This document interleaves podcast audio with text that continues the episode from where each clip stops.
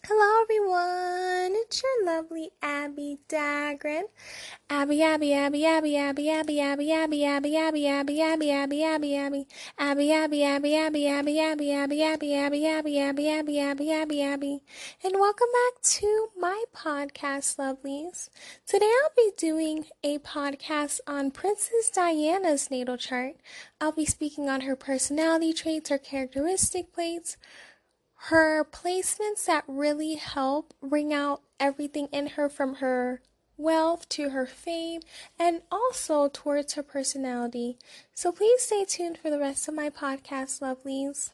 If you have not yet followed me on my social media accounts, please hit that link up above. And while you're there, also purchase from my Etsy store, which is called Gael Beauty. You can purchase products that really help with your skin. They're natural, they're rooibos, and you're going to have the best skin after using these products. So purchase your first bottle of Gael Beauty today, lovelies. Now let's get right into the podcast. Diana, Princess of Wales, was born on July 1st, 1961. So this automatically qualifies her to be a Cancer. With this placement, she is very intuitive, She's very emotional, she's very stable, she's steadfast, and she makes a great listener. So she was a very intuitive person, and before she passed away, she always knew how she would. So that really brings in that intuitive part. Also, she was a very stable person. She went through a lot in life, but you never really saw her breaking down or going through it. But she was able to also be a great listener. When she would go around the world, you would see her listening to people's stories and getting to know people a lot better. And she said this made her feel better with her life because she's able to help other people by listening to them. Next up is her moon in Aquarius. This placement is actually one of the hardest moon placements to have. And the hardest of the hardest would be Capricorn. And with this placement, she is a very unique person. She's entertaining and independent enough to forge her own path in life. Till this day, she is talked about and everyone loves her style. Everyone loved what she would do for society. She was a very unique person. She was also a very entertaining person. You would see how she would interact with her children, and it, they were just the best interactions. Her children would always talk about how entertaining she was and how fun of a parent she was. And she is the type of person that forged her own path in life. She went against the status quo and she just did what she wanted to do which during her time was very detrimental to her. However, today we're able to follow her style and we're able to follow a lot of the things that she used to do. Next up is her Mercury in Cancer. She has her Sun and her Mercury in the same sign, which makes it a lot easier for her. And with this placement, she utilizes her incredible listening skills to figure out what's going on below the surface. And if you watch videos of her, you would see how she would travel around the world, speak to people, get to know their struggles, and get to know their life. And she was able to help different countries with issues that they were going through. And she was able to give people the hope and the courage they needed to continue on in life. And with this placement, she's also very intuitive, and that's something that comes with having a water placement in any part of your chart. And this intuition made her the people's princess of the whole world, and that's why she's admired. Next up is her Venus in Taurus. With this placement, she was very rational and predictable when it comes to her love life favoring comfort over chaos. And this is evident because if you looked at her life, especially when she was married to Prince Charles, she no longer wanted that life, and a lot of people would probably stay because of the prestige of the position and the benefits of coming from that position or coming from that family or marrying into that family. However, she wanted her comfort over the chaos, and she eventually did separate from that family. Even though it was to her detriment, but she really lived up to the Venus and Taurus placement because she made sure that her comfort was above any chaos that came, regardless of who it came from or what it was. Next up is her Mars in Virgo. With this placement, she was very practical and rational and is also a stickler for rules and maintaining a schedule. So she was the type of person who was very rational and she made sure she was practical and she made sure that she did everything according to the way that she liked it. She was very careful and systematic and she paid attention to details. And this was something important for her, especially because she talked to people a lot. So, knowing the details of something was something that she really needed. And with this placement, it was just beautiful for her to have.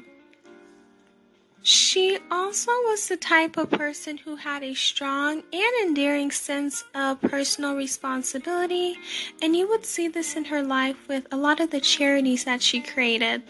Next up is her Jupiter in Aquarius. With this placement, she was the type of person who would bring in good fortune through her inventive thought process. And this is something that she did because while she was with the royals, she was very popular, she was very famous, and a lot of people really loved her instead of the person who she was with. So after she separated from that situation, she was able to go on interviews, she was able to do books, and she was one of the first to actually get a divorce from that family. So that was very inventive. She actually wanted to go into acting and she just did a lot of things like represent brands. So Versace or Gucci would give her clothes and she would wear them and she would get compensated for that. So she was very inventive in her thought process and she was able to accumulate a great fortune before she passed. Next up is her Saturn in Capricorn. With this placement, she was very ambitious and she would do her best to make it to the top of her field, even though she was the Princess of Wales. She did do other things, and she was one of the most popular people, especially in the 80s and the 90s. And she was also the type of person that paparazzis would always want photos of. It was between her and Michael Jackson. They were the two most photographed people and the two people that people always wanted photographs for. So they were able to make it at the top of their field. And Diana, she was able to do this through her likability and through a lot of people really wanting to see her and a lot of people loving her and respecting her and wanting to be like her. Next up is her Uranus and Leo. With this placement, she was highly energetic when it came to implementing a new idea and seeing it through the end. So, Diana was the type of person who was always energetic, and this is understandable because her Uranus is in a fire sign, and that's Leo, and fire signs tend to be very energetic people, and she was energetic about implementing new ideas. And those new ideas came, and those new ideas did help change parts of the world, especially impoverished parts of the world. She was able to get a lot of things done for them and help them a lot. And she was able to see it through the end, even though a lot of the things that were able to be accomplished, she didn't get to see them. But she was able to see them through the end when she was alive. Next is her Neptune in Scorpio, and this is part of the sign that finds pleasure and inspiration from the most darkest place. She is extremely interested in anything that is deep and mysterious, and she would like to explore and idolize beliefs that can come from the study of something that people may not appreciate, like healing and psychology.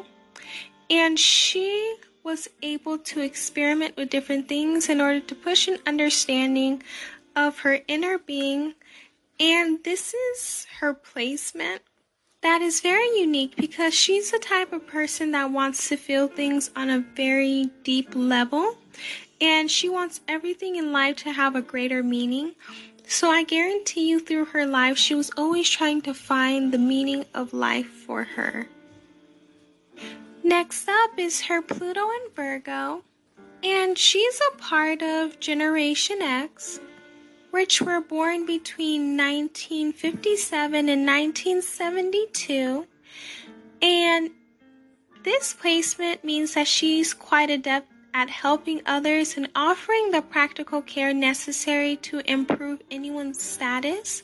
She always wanted to help people and make sure that anyone around her is perfectly fine and is doing okay. And this is something that she did. She loved perfection and she was a very down to earth person. She's very kind, and that's why a lot of people loved her. Like I was saying before, she has always made sure everyone around her is good because she made sure that her children are perfectly fine. She left things for them to make sure that they would be okay. Next up is her North Node in Leo. And this was her mission was to be brave, to connect to her heart and not ignore it and choose to not only depends solely on your mind, but also on her heart as well. She would need to identify with the child within, explore her creativity, not to be afraid of love, inspire and lead others through her acts of courage, let go of the need of detachment, and be able to be attached to people because her south node is an Aquarius. She would need to surround herself with people who love her, admire her, and believe in her. And she most likely was supposed to be spiritual and benevolent and do everything perfectly. And I believe that she was able to complete this mission of her Leo North Node. Next up is her Chiron in Pisces. And this Chiron which is a womb, is related to an individual's sense of faith in themselves and in humanity. And this at times can be hard because they see a lot of the things that are happening in society from poverty to people treating each other badly and at times she would lack trust in others and sometimes in religion or spirituality.